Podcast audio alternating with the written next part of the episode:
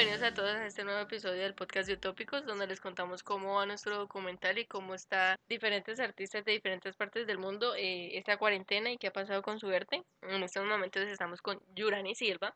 Ella es una artista plástica y audiovisual de la ciudad de Ibagué, amiga mía. Hola, Yu, ¿cómo vamos? Hola Laura, muy bien. ¿Y ustedes cómo están? Bien, aquí. Yu, preséntate para las personas que te están escuchando. Yurani Morales Silva, soy estudiante de artes plásticas y visuales, próxima a graduarme. Cuéntales a las personas cómo ha sido la situación tuya con respecto a la universidad y, y respecto a arte en general individual empezando con la universidad, creo que para muchos ha sido como muy complicado esto de la virtualidad. Tú necesitas como un diálogo con el maestro siempre. Entonces, se hace también como muy complicado como ir pintando, por ejemplo, y que el maestro esté en otro, pues viéndote y que no sabe ni siquiera qué está haciendo uno como estudiante. Pues a mí en lo personal me ha frenado muchísimo como los trabajos que venía haciendo, que es como mi trabajo de grado, eh, iba a dictar unos talleres, se frenó todo porque de algún modo eh, uno está como a la deriva y no sabe qué puede pasar durante todo este transcurso. Sin embargo, pues uno como, como artista también desde casa puede hacer muchas cosas. Es que, es que está siendo súper complicado, ¿no? Aunque uno trate como de reinventarse, que, que ha sido como la palabra que más hemos usado y más se está usando, digamos, en el momento del arte, de que es tiempo de reinventarse, de, de, de empezar a crear en casa y de ver eh, diferentes perspectivas. Ajá, como ver diferentes perspectivas de lo que está pasando en estos momentos y tener un crecimiento personal, pero para ese crecimiento personal, tú como un artista de proceso, eh, necesitas como a, los profesores que te estén ahí guiando y, y estén ahí como para ti. A todos, como que a todos nos tiene ahí como el querer salir, pero no se puede, algo así. Pues por ejemplo, como en el arte ha sido complicado. Para mí es muy complicado que mi profesor, maestro, me esté hablando desde una cámara y me esté diciendo como eso está bien, eso está mal, y que solo tenga el criterio de él y no tenga el criterio de mis compañeros, también es como algo muy complicado. Ya como hablando más de los materiales y eso, también es muy complicado porque muchas papelerías, lugares donde por lo general uno consigue material de arte, están cerradas o algo que me pasó a mí es que aquí en Ibagué hay una una empresa donde pues es una de las más grandes, donde vende muchas cosas de arte y hacen domicilios por toda la ciudad, pero a mi, a mi barrio, a donde yo vivo, no, no llega el, el domicilio. Entonces también como que hay barreras que hacen que uno como que se desmotive también un poco, pero que busque otras soluciones, como que están sucediendo cosas pero uno no sabe qué hacer. Eh, por ejemplo, yo, yo venía hablando de la intimidad desde diferentes aspectos de las mujeres y ahora me tocó cambiar todo mi discurso y hablar desde mi, desde mi intimidad, entonces también ha sido muy complicado porque eso frena, o sea, como que uno viene con un hilo o un proceso y que llegue algo y tenga que cambiar todo es también muy complicado y como que hay que adaptarse a esas nuevas dinámicas. Cuéntanos un poco acerca de ese proyecto que tenías con las otras mujeres y cómo lo estás pasando ahora a ti. Yo empecé como con mi trabajo de grado preguntándome qué era intimidad y qué es eso que la mujer considera intimidad.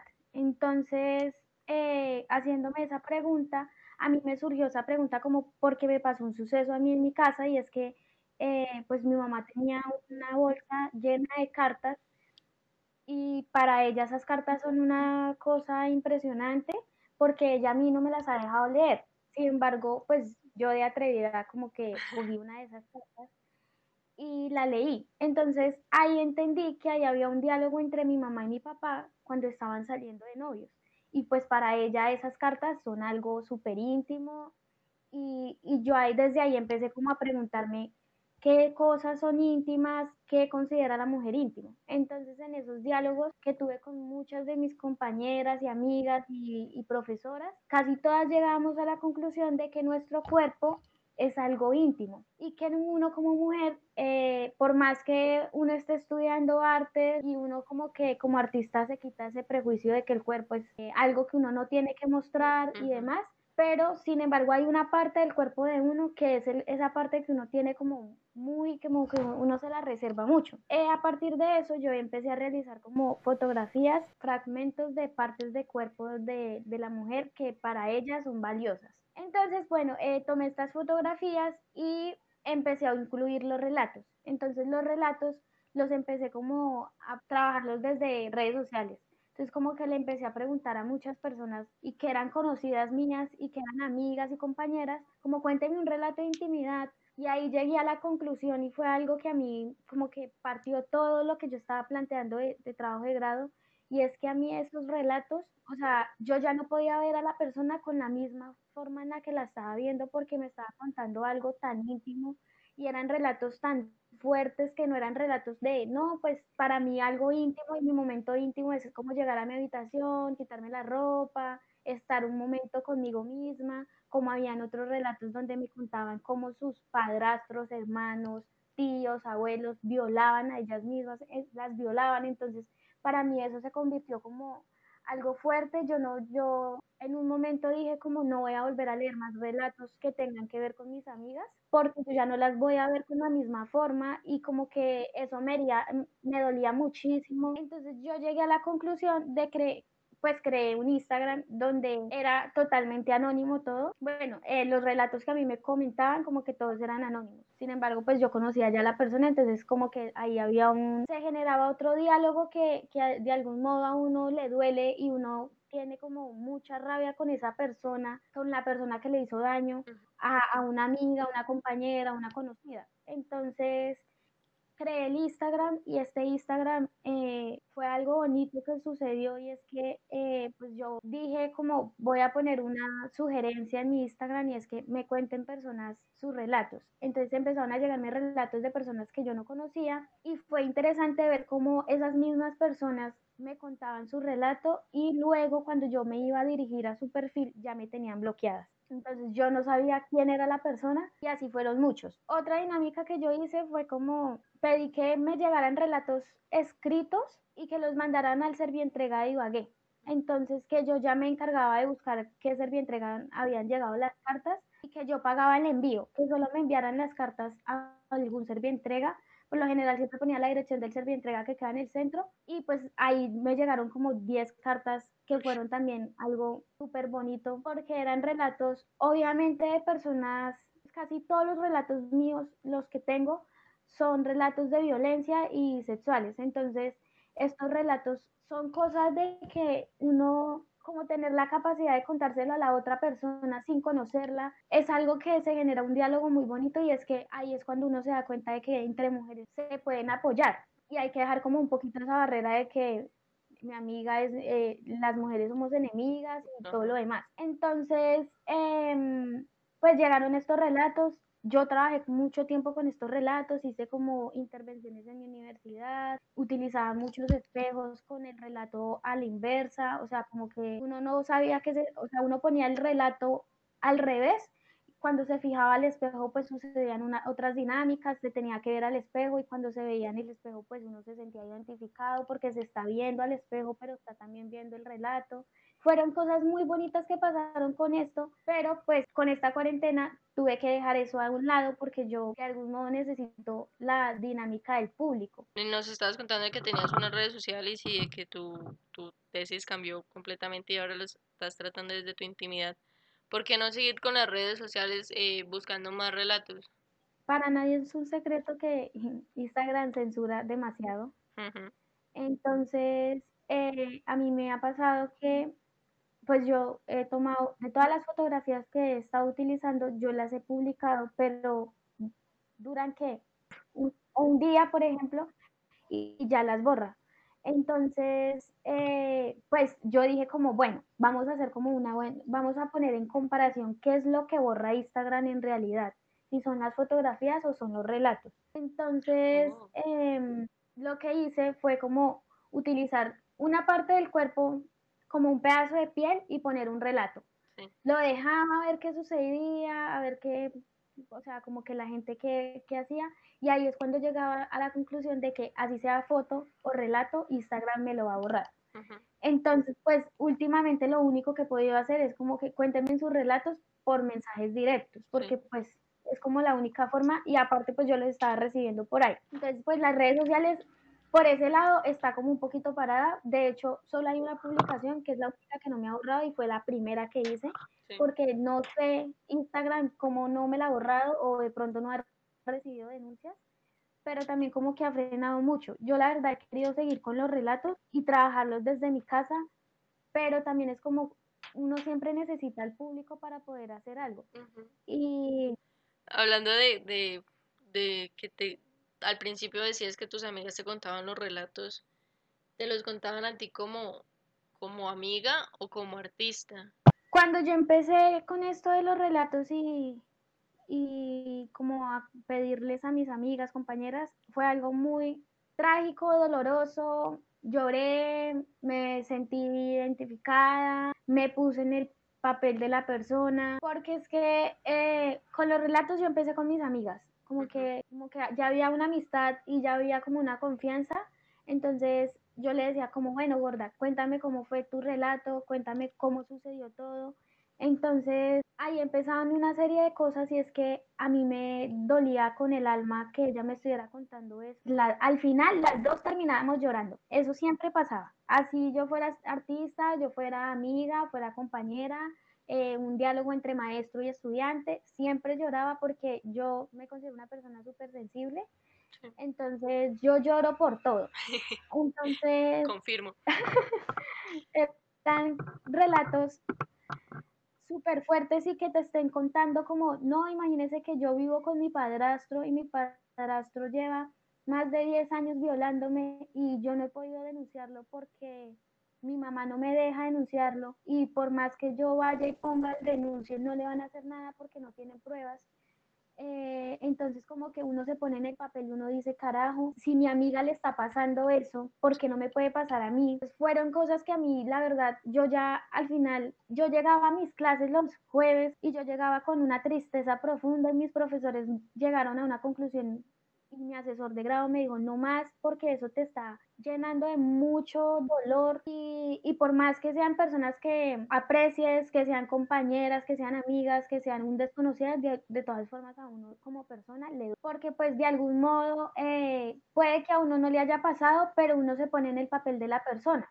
Entonces como que uno no sabe qué hacer por más que uno diga, no, no, no, no le voy a meter como sentimiento a la cosa, uno le duele, a uno le duele y, yo he visto muchos estudiantes y, y, hay profesores y me pasó algo con un señor que era un funcionario de la universidad y yo estaba poniendo el relato y se quedó mirándome y me dijo, niña, usted es muy fuerte. En el momento él me dijo como, niña, usted es muy fuerte, usted ¿Cómo hace para vivir con ese dolor tan fuerte? Porque pues estaba leyendo el relato y él creyó que era mi relato. Y, y se le, pues, se le botó lágrimas y yo como, si a un señor le puede pasar eso, que es una persona que no sabe absolutamente nada y que lee el relato, porque no hay además gente que también puede pasar, estar en una situación igual, eh, ¿cómo no le va a doler? O sea, y ahí es cuando yo hablo de la palabra empatía. Unos tiene empatía con la persona de una cuando lee el, relato. Entonces, como que uno está ahí como, uno como artista, uno tiene que ser como muy fuerte, pero para mí ha sido súper complicado porque yo soy demasiado sensible. ¿Cómo estás lidiando con eso? con pues todo ese tipo de relatos y de una vez creo que todas las mujeres, incluyéndome a mí, te, te agradecen un resto por, por este trabajo tan bonito que estás haciendo, pero es que mire que sucede algo y es que yo creí que, que al principio solo a mí me iba a afectar porque pues soy yo la que estoy recibiendo toda esa carga emocional. Pero entonces invité a varias personas que no tenían nada que ver con el arte porque en el arte hay algo y es que uno como artista siempre es sensible a algunas cosas. Entonces yo llamé a personas de, de diferentes, o sea, que no tenían nada que ver con arte y ellos me decían como si Yura que está recibiendo todos esos relatos le duele, imagínate uno que los está leyendo, que de todas formas le duele, entonces la carga emocional que uno recibe es muy fuerte. De hecho, como que yo, yo dije como yo ya no puedo más, voy a, a, a no seguir con esto porque esto es una carga que yo me estoy llenando y que la tengo que explotar. Entonces ahí fue cuando empecé a trabajar con los relatos, pero fue firme que eran relatos en donde fuera, se ponían en cualquier lado y sucedieron cosas y era que yo puse un relato en la entrada de la universidad y cuando iban entrando los, los estudiantes, casi todas las que paraban eran mujeres, muy pocos hombres, pero de todas formas era como algo, algo que pasaba y era que también el hombre decía, uy, pana, o, o parce, esto le puede estar pasando hasta a mi hermana o a mi mamá. Con lo que me contabas de, de todo tu trabajo, o sea, llegó un punto en el que me dolió, me dolió resto y sobre todo que como la empatía de, de mujer a mujer, de que esté pasando eso, en estos momentos me, me, me hace como que... Ah, y es... Sí. O sea, es un trabajo súper, súper, súper bonito lo que estás haciendo y duele, o sea, es como una realidad. Pues imagínate, si a ti te duele, a mí, por ejemplo... Y me duele y tú contando, o sea, me estás contando lo que estás haciendo y duele Imagínate tú que tienes que leer todo eso o tus amigas que lo, que lo han vivido y te lo estén contando. Uf, qué fuerte, o sea, sos una persona re, re fuerte. Sí, y lo que pasa es que yo ahorita me estoy poniendo como en el papel de volver a, las redes sociales porque está pasando algo y es que ahora se está viendo más la violencia. Sí, eso te iba a decir. Porque estamos todos encerrados. Entonces uno está conviviendo todo el tiempo con el agresor. Mm. Entonces, a mí, por ejemplo, a mí algo que me está pasando en estos momentos es que yo tengo una vecina donde el marido la trata de estúpida, mm. imbécil, cállese, usted no sirve para nada, le pega ahí en la calle, no le importa que esté, o sea, que yo los esté viendo. O sea, es una cosa terrible y yo lo único que le puedo decir a la señora es como, no se quede callada, denúncielo, llame a la policía y denuncie porque es algo que de algún modo usted lo ve normal, pero en realidad eso le está afectando su vida de una forma horrible. Ella pues ahorita como que, como que le dijo al marido, no sé, que lo iba a denunciar y el man se quedó como, ya está como más tranquilo, no le ha vuelto a pegar, yo no he vuelto a escuchar como las peleas, pero, y ahí es cuando yo digo, bueno, que fueran solo ellos dos los que están peleando, está bien, pero tienen hijos y los hijos tienen que ver lo que está sucediendo en la casa entonces no afecta solo a la mujer que está ahí, a la mamá, a la hermana, a la hija, sino que afecta a todos los que están alrededor. Entonces yo digo como son cosas muy duras que uno tiene que vivir como mujer y que uno como persona dice como, ay sí, eso a mí no me va a pasar, pero independientemente de lo que a uno le suceda, pues de algún modo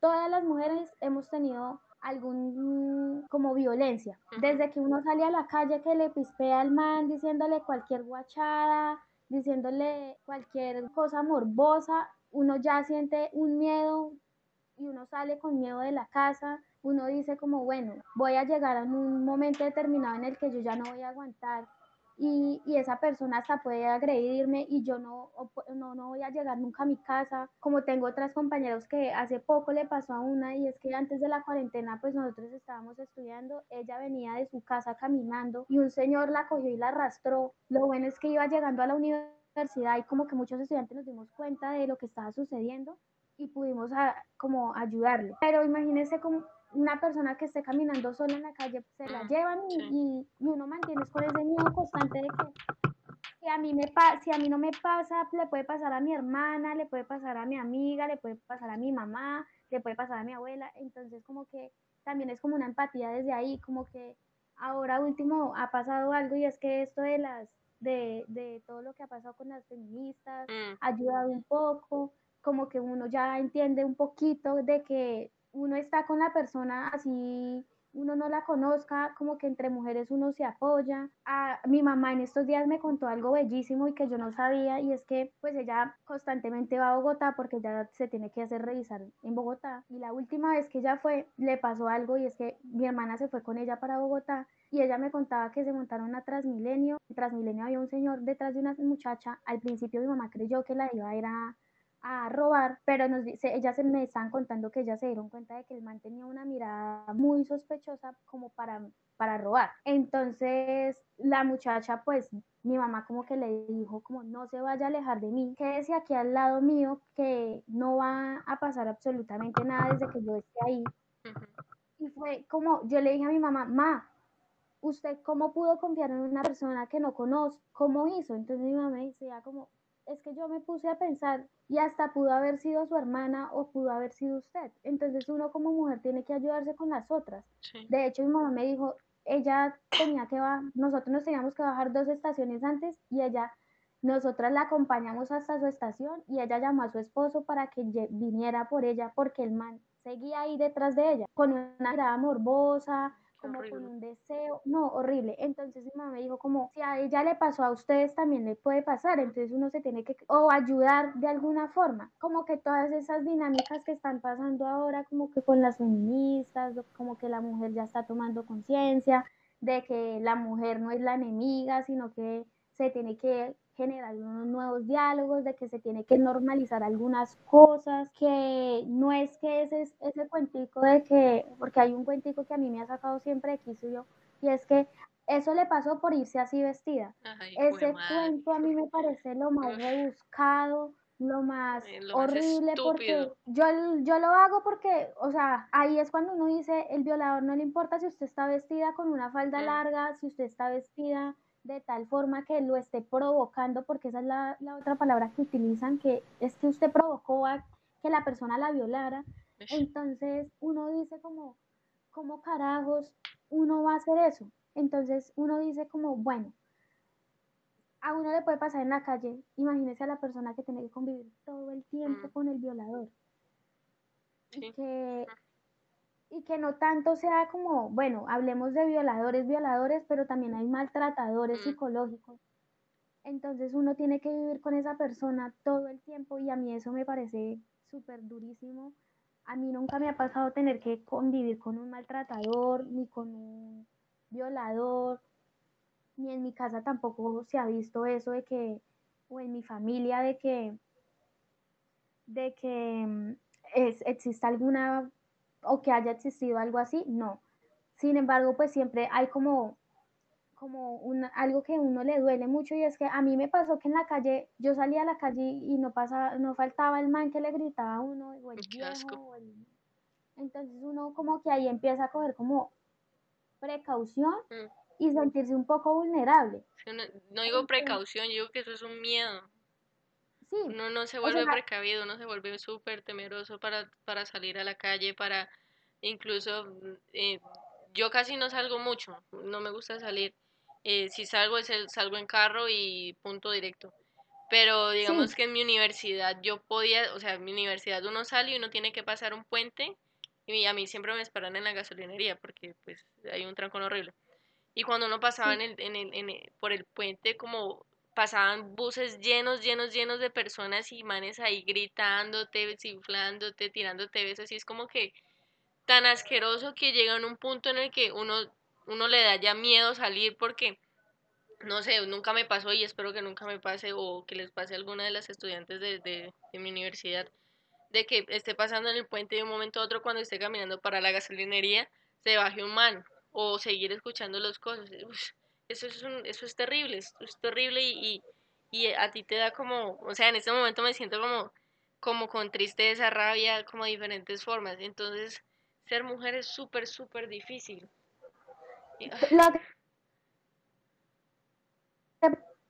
Eh, necesita como, no quiere decir que necesita apoyo porque ya lo tenemos, sino que hay que normalizar cosas que ya, ya a esta altura son cosas que son muy normales. A mí me pasó algo, ahora hablando de eso, de que te persiga alguien o que llegue alguien en, un carro y te...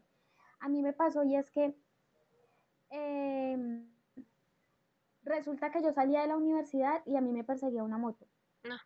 Yo no me acordaba de eso. Me perseguía una moto y así era casi todos los días que yo iba a la universidad. Luego me di cuenta que la moto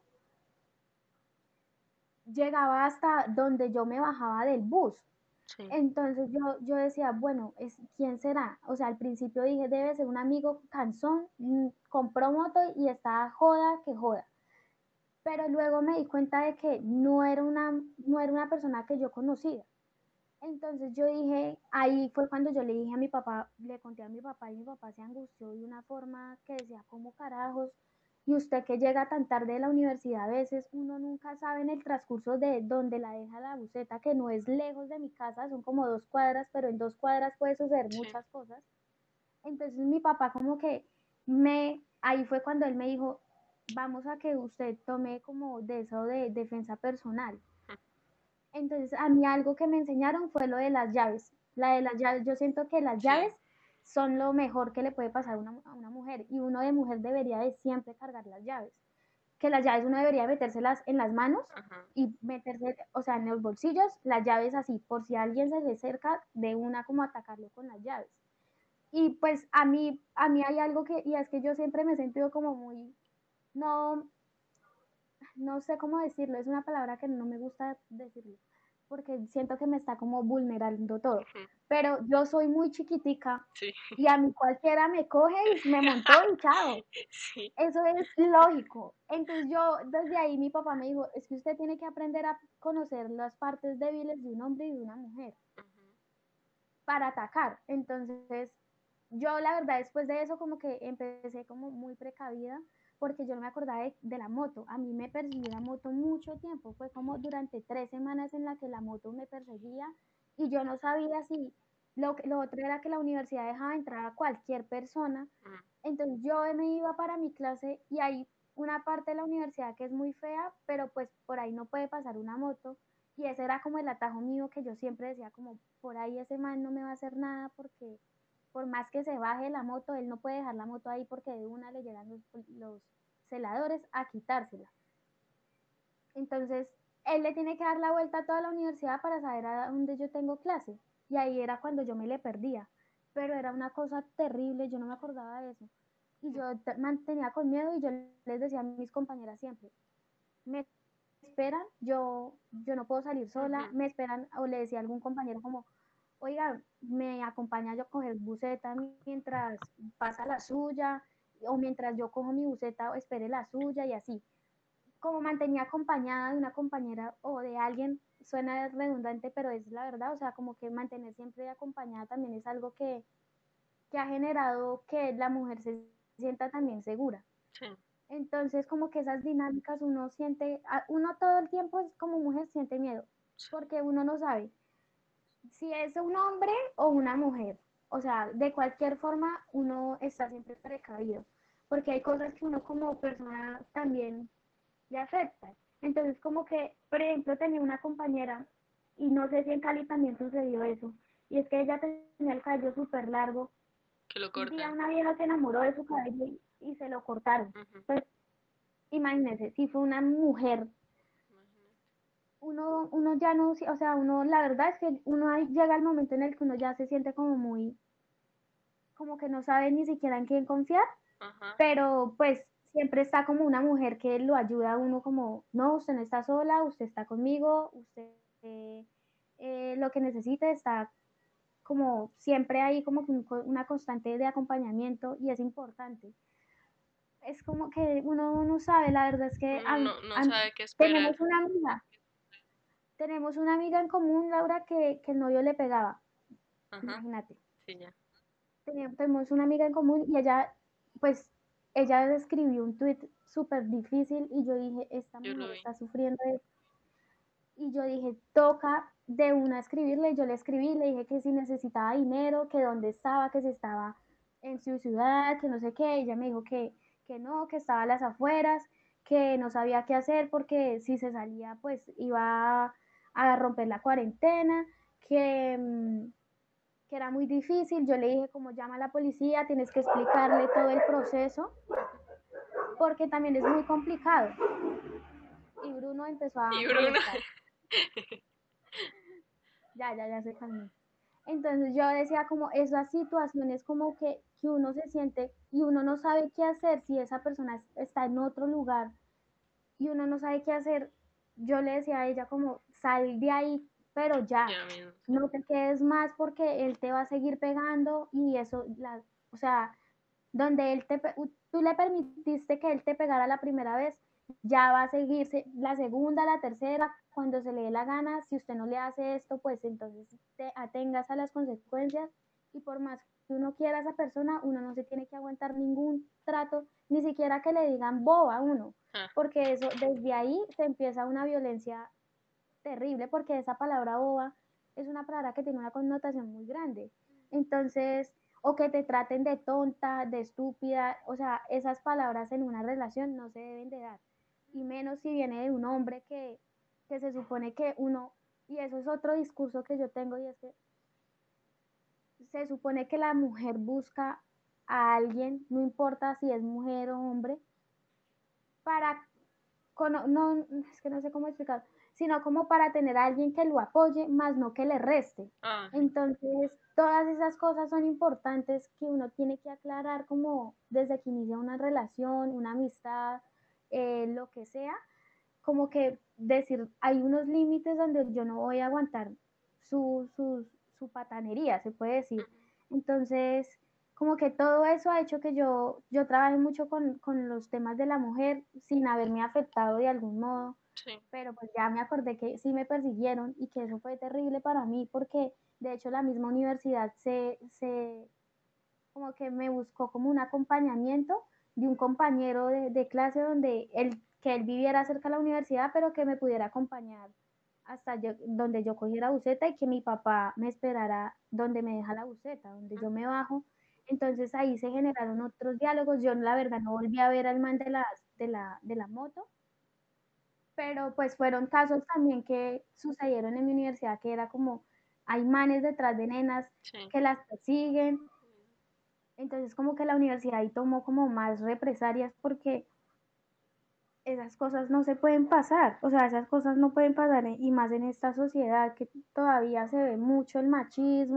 Siento que esta charla ha sido como súper interesante y, y- y chévere que ha sido entre mujeres. Juan se fue. Y entonces como ya es como muy personal, porque ya estamos Sí, contando lo que está, lo que nos ha pasado, pero no sé, o sea, de cierto pur- de en cierto punto me, me, o sea, mientras me, me contabas tu proyecto, ahí me rompí, mientras seguías, seguimos hablando, o sea, en ese momento estoy re, uf, súper bonito hablar contigo, siempre ha sido súper chévere hablar contigo, y sobre todo tu arte, que es maravilloso lo que estás haciendo, o sea, te aplaudo de- ay, gracias. de ese trabajo de, de grado está haciendo, uf, es espectacular, siento que el tema es súper, súper bonito y súper chévere. Para finalizar, eh, ¿cuál es tu ¿cuál es tu recomendación para los otros artistas en estos momentos de cuarentena? Bueno, yo creo que hay que buscar otras maneras, otras técnicas. Por ejemplo, eh, yo estaba obsesionada con la fotografía, entonces busqué otras técnicas para expresar eso que está pasando en estos momentos de cuarentena. Entonces, pues está el escribir, está el, el crear sonidos, está el de la pintura. Entonces, como que mi recomendación es que no, no porque estemos en cuarentena y que de algún modo frene lo que está sucediendo, eh, se quede uno ahí, sino que busque soluciones y busque nuevas formas de buscar nuevas formas de seguir haciendo lo que está haciendo, pero desde diferentes técnicas, no solo quedarse en una y pensar que esa es la única que voy a poder hacer, cuando hay diversas maneras de expresar eh, lo que está sucediendo y mostrar el arte. Busque formas de expresar lo que está sucediendo desde diferentes maneras y importante que lo comparta. Yo siempre he dicho que el artista que no comparte lo que está haciendo, entonces lo está, está haciendo arte para él solo, para nadie más. Y pues la idea del arte no es esa. Muchas gracias, Yu, por darnos otra vez esta entrevista. Te lo agradecemos mucho, yo y Juan. Eh, gracias por, Gracias por, por ayudarnos con los problemas técnicos al inicio también. Muchos problemas técnicos. Siempre sucede lo mismo, pero pues se busca una solución. A tus redes sociales para que la gente conozca más, eh, te conozca, para que conozcan todos tus proyectos, el proyecto que estás haciendo de, de los relatos, para que, no sé, si alguien que nos escuche como se anime a... a, a A contar un relato. Ujú. Eh, pues las redes de los relatos, o bueno, la red social que yo utilizo para los relatos es eh, Instagram y sale como arroba entre nosotros a. Y, y pues las redes personales que son como de fotografía y algo de ilustración que estoy intentando hacer, que bueno, pues fotografía es yu-silva ph1 eh, y la de las ilustraciones es arroba yuart30 y pues esas son como las redes donde yo más estoy como constantemente publicando lo que hago. Eh, muchas gracias, Yu, por esto. Eh, síganos a todos en nuestras redes sociales. Estamos como Utópicos Documental en Facebook y en Instagram. Muchas gracias a todos los que llegaron hasta aquí y hasta luego.